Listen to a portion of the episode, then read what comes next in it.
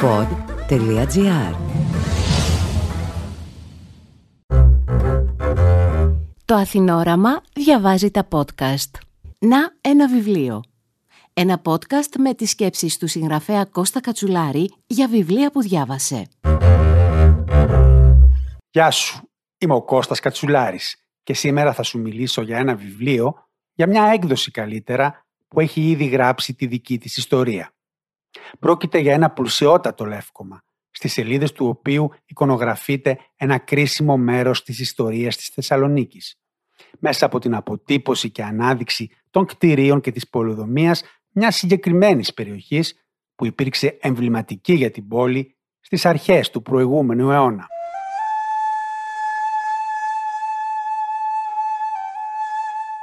Τίτλος του «Η Θεσσαλονίκη εκτός των τυχών» και υπότιτλος «Εικονογραφία της συνοικίας των εξοχών 1885-1912» ενώ ο άνθρωπος πίσω από αυτό το σημαντικό επίτευγμα είναι ο καθηγητής αρχιτεκτονικής και ειδικός στην ιστορία του άστεως Βασίλης Κολώνας.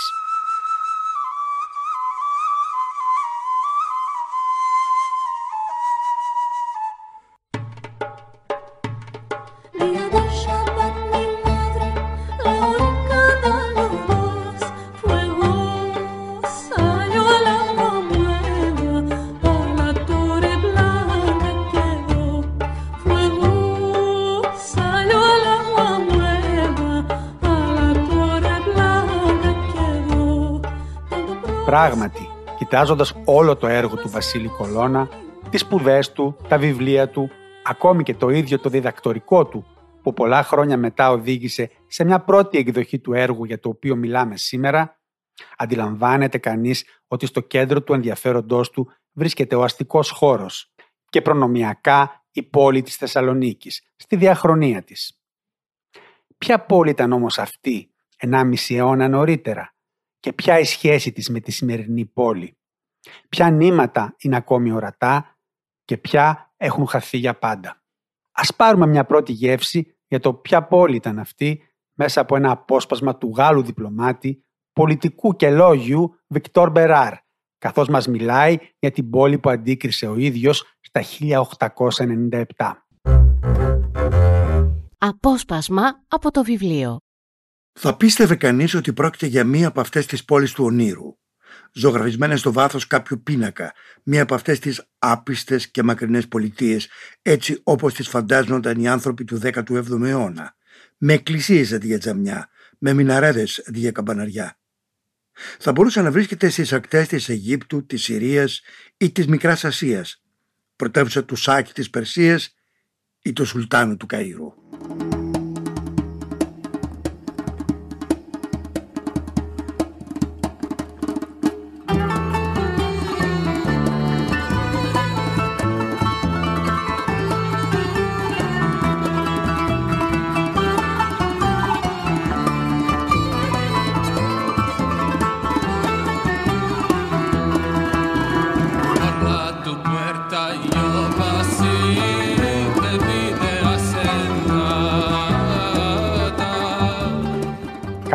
Έτσι φάνταζε η πόλη το βλέμμα ενός ανθρώπου εξοικειωμένου με τις εικόνες της Ανατολής. Λίγο πριν αρχίσει να καλπάζει προς ένα μέλλον πιο ευρωπαϊκό και δυτικότροπο, προς το οποίο άλλωστε κινούταν σταδιακά ολόκληρη αυτοκρατορία στα τέλη του 19ου αιώνα. Όμως ακόμη και για το πλαίσιο της Οθωμανικής Αυτοκρατορίας, η Θεσσαλονίκη ήταν μια πόλη με έντονα πολυεθνοτικό χαρακτήρα. Μια πόλη τριχοτομημένη, με το εβραϊκό στοιχείο να κυριαρχεί. Για πολλούς, τα χρόνια εκείνα, μονάχα η Κωνσταντινούπολη μπορούσε να συγκριθεί μαζί της. Κατά την περίοδο 1885-1912, η Θεσσαλονίκη είναι μια πόλη που βαδίζει στους ρυθμούς της δυτικοποίησης της αυτοκρατορίας. Οι κυρίαρχες τάξεις έχουν ήδη συνειδητοποιήσει ότι μόνον η Δύση θα δώσει προοπτικές της φιλοδοξίες τους, πρότυπα στις ανάγκες τους και αντικείμενο στα όνειρά τους. Οθωμανοί αξιωματούχοι, Έλληνες και Εβραίοι έμποροι και επιχειρηματίες, νέοι επαγγελματίες, διανοούμενοι και οραματιστές συμμετέχουν στον εξωευρωπαϊσμό και την αλλαγή της εικόνας της πόλης. Σύμφωνα με τη δεύτερη Οθωμανική απογραφή του 1906, ο συνολικός πληθυσμός της πόλης ανέρχεται σε 114.683 από τους οποίους 47.017 είναι Εβραίοι, 33.756 Έλληνες, 29.665 Μουσουλμάνοι και 4.244 άλλων εθνοτήτων. Η πολυεθνής και κοσμοπολίτικη κοινωνία της Θεσσαλονίκης και οι μακρόχρονες επαφές με τη Δύση τις προσδίδουν ομοιότητες με την Κωνσταντινούπολη και είναι η μόνη πόλη μαζί με τη Σπίνη που μπορεί να συγκριθεί με αυτήν. Ο Σερ Charles Έλιοτ, γραμματέας στη Βρετανική Πρεσβεία 1893-1898, δηλώνει στα 1908 ότι η μόνη πόλη που μπορεί να συγκριθεί με την Κωνσταντινούπολη παρά το γεγονός ότι δεν υπήρξαν ποτέ τόπος διαμονής του Σουλτάνου είναι η Θεσσαλονίκη.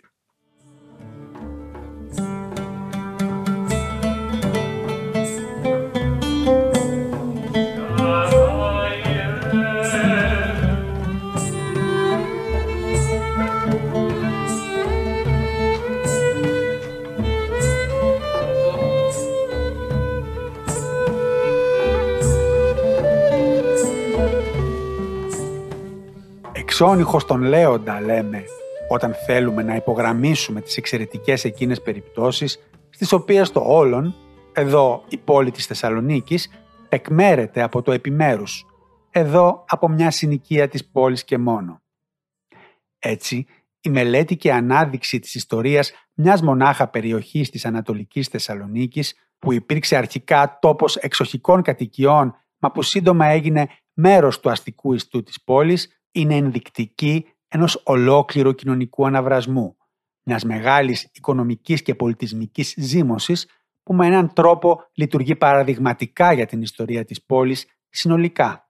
Πώς όμως μπορούμε να προσεγγίσουμε κάτι που δεν υπάρχει πλέον και να το κάνουμε να μιλήσει, με ποιο τρόπο τα τεκμήρια, φωτογραφίες, τοπογραφικές αποτυπώσεις, αλλά και ποικίλα αρχεία του κράτους ή άλλων θεσμών δεν θα μας παγιδεύσουν στις επιμέρους απεικονίσεις τους, ώστε να αναδειχθεί η συνολική εικόνα και πίσω από αυτήν να αισθανθούμε τη ζωή που έσφιζε και παλόταν, τη ζωή που πάντα σφίζει και πάλεται.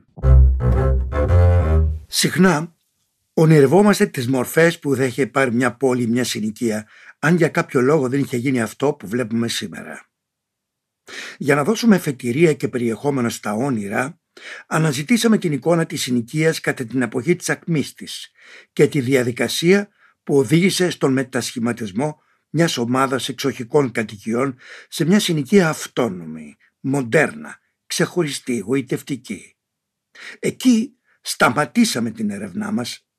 Στη συνέχεια οι ρυθμοί εξέλιξης της συνοικίας γίνονται διαφορετικοί, σπασμωδικοί, αδυσόπιτοι.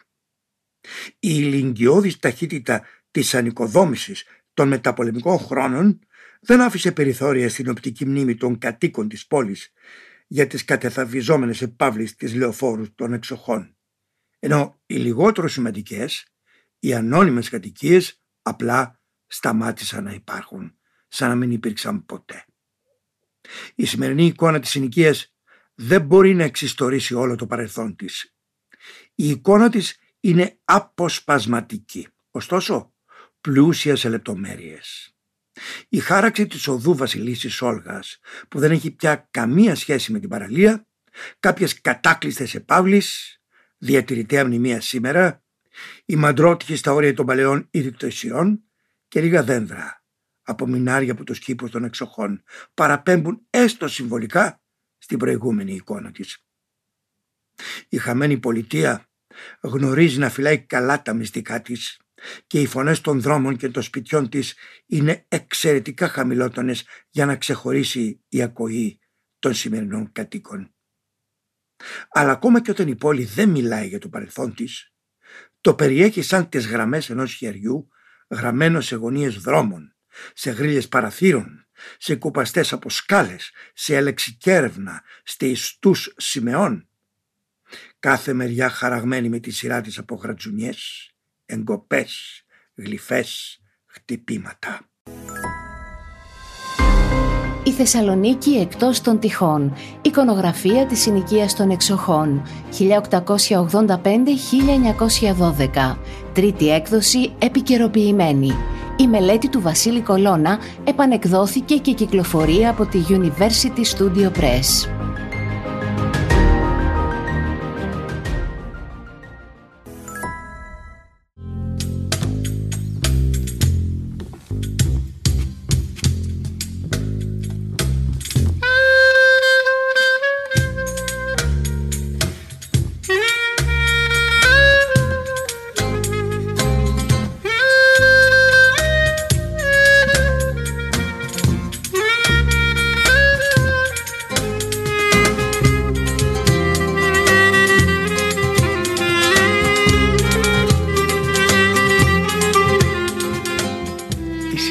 Των εξοχών λοιπόν, που εκτινόταν στα ανατολικά του Λευκού Πύργου, έξω από την περίμετρο που μέχρι λίγο καιρό νωρίτερα όριζαν τα τείχη που έκλειναν την πόλη στο εσωτερικό της. Ο οικισμός αυτός δίνει τα υλικά για νέα όνειρα. Οι ευρωπαϊκού τύπου επάβλεις που παρατάσσονται όλο μεγαλοπρέπεια συμβολίζουν την μετεξέλιξη της Θεσσαλονίκης από μια κλειστοφοβική πόλη της Οθωμανικής Αυτοκρατορίας σε μια ανοιχτή πόλη των Βαλκανίων, που συνομιλεί επί ίσης όρης με την ανατολική και τη δυτική της πλευρά, σε μια εποχή που, όπως το είπαμε ήδη, και οι Οθωμανοί προσέβλεπαν προς τον εκδυτικισμό του κράτους και των πολεών τους, σε μια προσπάθεια προσαρμογής τους στη νέα εποχή, που την ένιωθαν κι όχι άδικα, απειλητική. Λίγα χρόνια πριν, ωστόσο, κάποιοι έκαναν άλλα όνειρα για την ίδια περιοχή, στην ανατολική έξοδο της πόλης, όπως περιγράφεται γλαφυρά από κάποιον που υπογράφει ως άνθρωπος των σπορ στην περίφημη γαλλική εφημερίδα Journal de Salonique, δηλαδή την εφημερίδα της Θεσσαλονίκης. Η περιοχή αυτή προσφέρεται θαυμάσια για τη δημιουργία ενός τεράστιου πάρκου, όπου οι πεζοί, οι ποιείς και οι εποχούμενοι θα είχαν την ευκαιρία να συναντώνται κάθε απόγευμα. Δεν θα μπορούσαμε λοιπόν στα απέραντα ανεκμετάλλευτα κτήματα που πλαισιώνουν τη θάλασσα πέρα από τη Βίλα Λατίνη, να δημιουργήσουμε ένα όμορφο πάρκο με μια φαρδιά αλέα, με παγκάκια και ψηλά δέντρα, πλατάνια ή άλλα ψηλά δέντρα που ευδοκιμούν στη χώρα. Αυτές οι αλέες θα ήταν κυκλικές για να μπορεί κανείς να κάνει το γύρο του πάρκου με την άμαξα και θα κατέληγαν σε μια έξοδο προς την κατεύθυνση του μικρού καραμπουρνού. Πάντοτε με μεγάλα δέντρα για σκιά. Μέσα στον πάντοτε φροντισμένο κήπο να υπήρχαν και ορισμένα περίπτερα, καφενεία και εστιατόρια, όπου θα μπορούσε κανείς να δροσιστεί και να διπνήσει και στη συνέχεια, σε καθορισμένες μέρες και ώρες, να απολαύσει τη μουσική της στρατιωτικής ή δημοτικής ορχήστρας, που θα έδινε την εύθυμη νότα στο τραγούδι της φύσης. Τέλος, κάποιες γιορτές, πυροτεχνήματα κλπ. θα συμπλήρωναν τη μεγάλη έλξη που θα ασκούσε στο πλήθος αυτή η ΕΔΕΜ.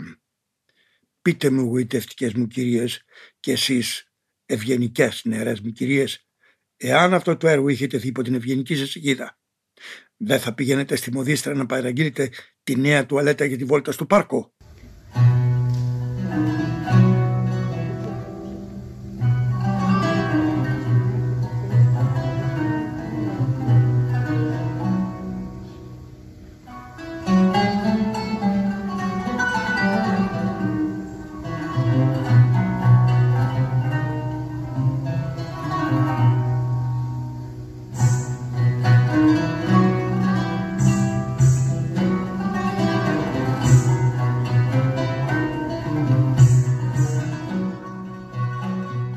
Ιστορία βέβαια πήρε άλλη τροπή και μάλλον ευτυχώς.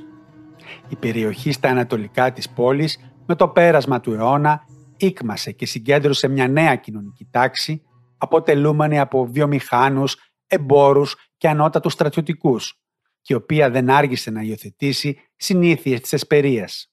Η Μπέλε Ποκ ήρθε και στη Θεσσαλονίκη και οι γιορτές και οι χωροεσπερίδες σε κάποιες από τις επαύλεις όπως της περιώνυμης οικογένειας Αλατίνη, άφησαν εποχή και αποτελούσαν ήδη από τότε μαγνήτη για το νεοεμφανισθέν είδος των κοσμικογράφων.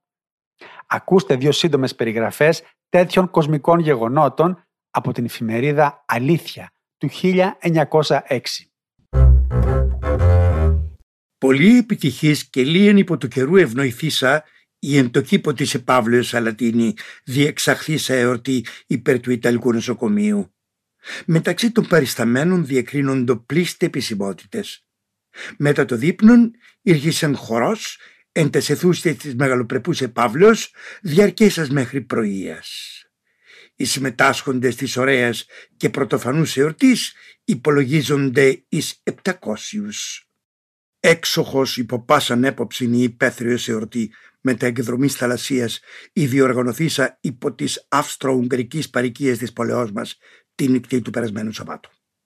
Πάσα η εκλεκτή κοινωνία της πολεός μας είχε συναστριστεί εις των ωραίων κήπων της επαύλεως του κ. Βασλάν όπου εν μέσω αμεταυτότου χαράς και ευθυμίας δήλθε σπανία νύχτα η οποία δυσκόλως εξαλειφθήσεται της μνήμης μας.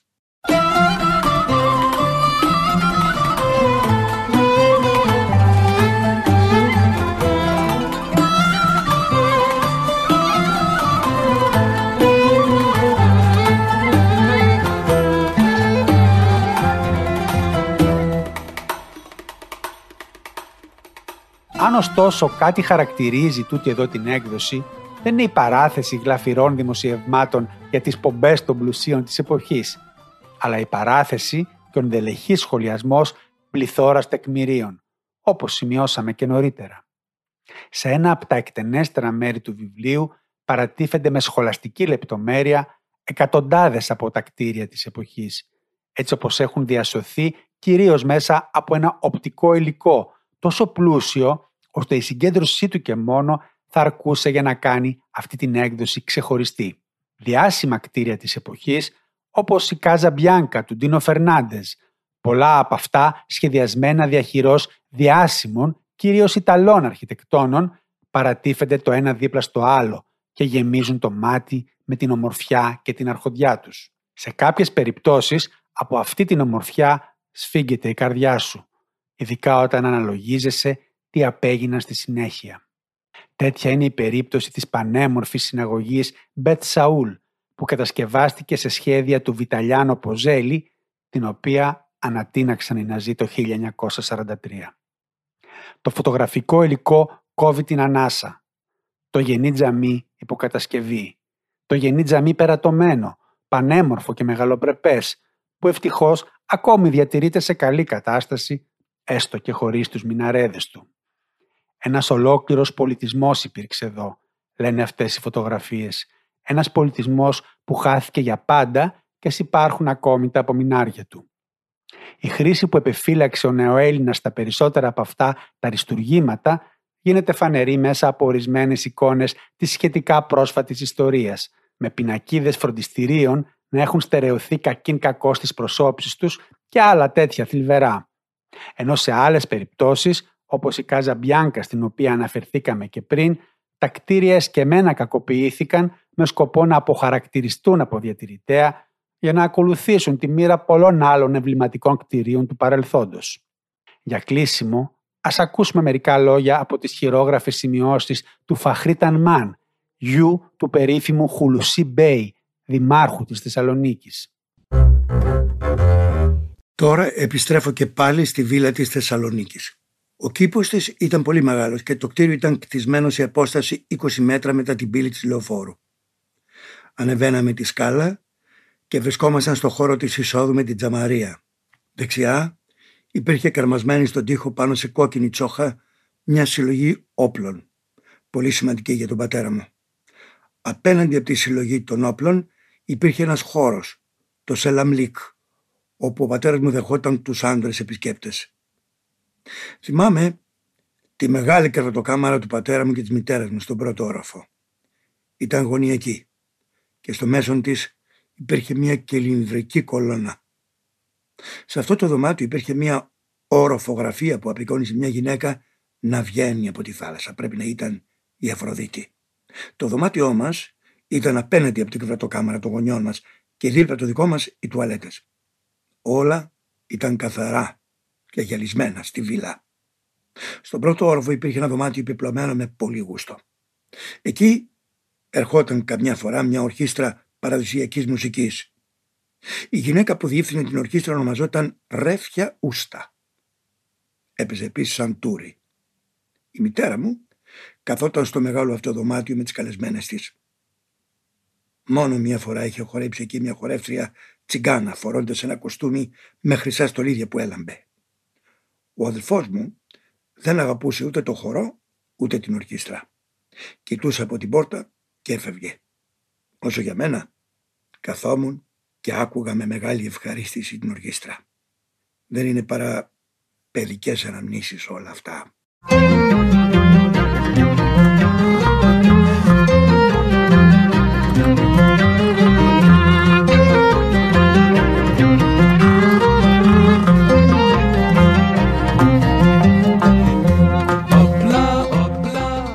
Βιβλίο Λεύκομα του Βασίλη Κολώνα «Η Θεσσαλονίκη εκτός των τυχών» εικονογραφία της συνοικίας των εξοχών 1885-1912 είναι ένα έργο μνημειώδες που δικαίως έχει φτάσει αισίως στην τρίτη έκδοσή του. Κάθε φορά και πιο εμπλουτισμένο, έργο μνήμης αλλά και διατήρηση του παρελθόντος. Και μόνο το ξεφυλισμά του αρκεί για να σου φέρει ρίγη συγκίνησης. Η έκδοσή του από τον εξαιρετικό οίκο της Θεσσαλονίκης University Studio Press είναι αψεγάδιαστη και τιμά το πολύτιμο υλικό που περιέχει το βιβλίο.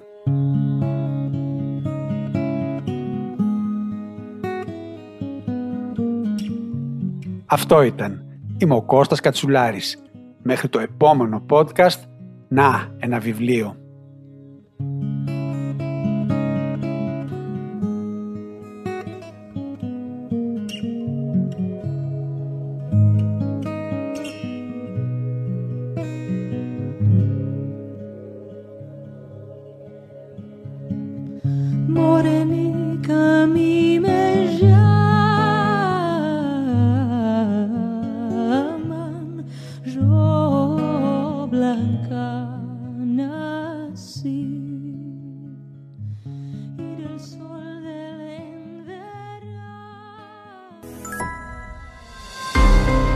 Θεσσαλονίκη εκτός των τυχών. Εικονογραφία της συνοικίας των εξοχών. 1885-1912. Τρίτη έκδοση επικαιροποιημένη. Η μελέτη του Βασίλη Κολώνα επανεκδόθηκε και κυκλοφορεί από τη University Studio Press. Το κείμενο επικαιροποιήθηκε και η εικονογράφηση εμπλουτίστηκε. Μέσα από παλαιές αλλά και σύγχρονες λήψεις από επάβλης, διοικητικά και άλλα κτίρια, ο αναγνώστης περιδιαβαίνει στην πρώτη εκτός των τυχών επέκταση της Θεσσαλονίκης.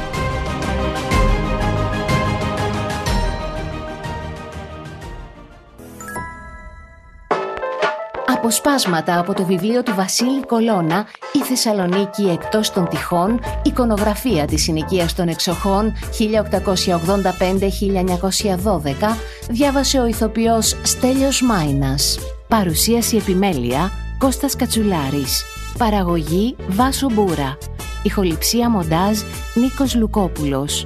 Αν θέλετε να διαβάσετε το podcast «Να ένα βιβλίο», αναζητήστε το στην ηλεκτρονική έκδοση του περιοδικού Αθηνόραμα. Μια παραγωγή του pod.gr.